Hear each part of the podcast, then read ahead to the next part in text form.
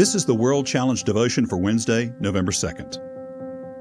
Will My Prayers Ever Be Answered? by David Wilkerson.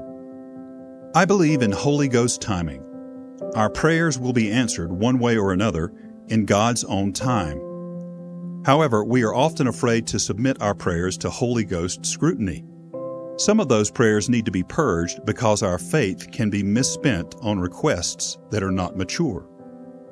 We do not know how to pray, Your will be done. See Matthew chapter 6 verse 10.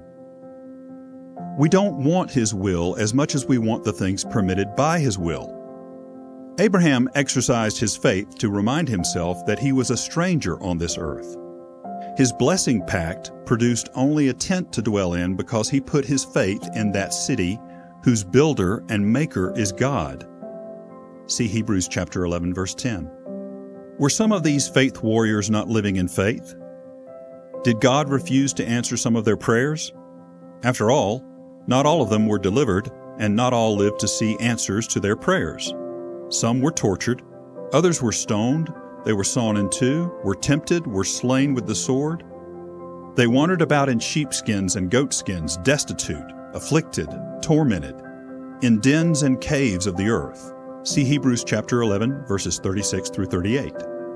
Some who had a reputation for having great faith did not receive the promise. See Hebrews chapter 11 verse 39.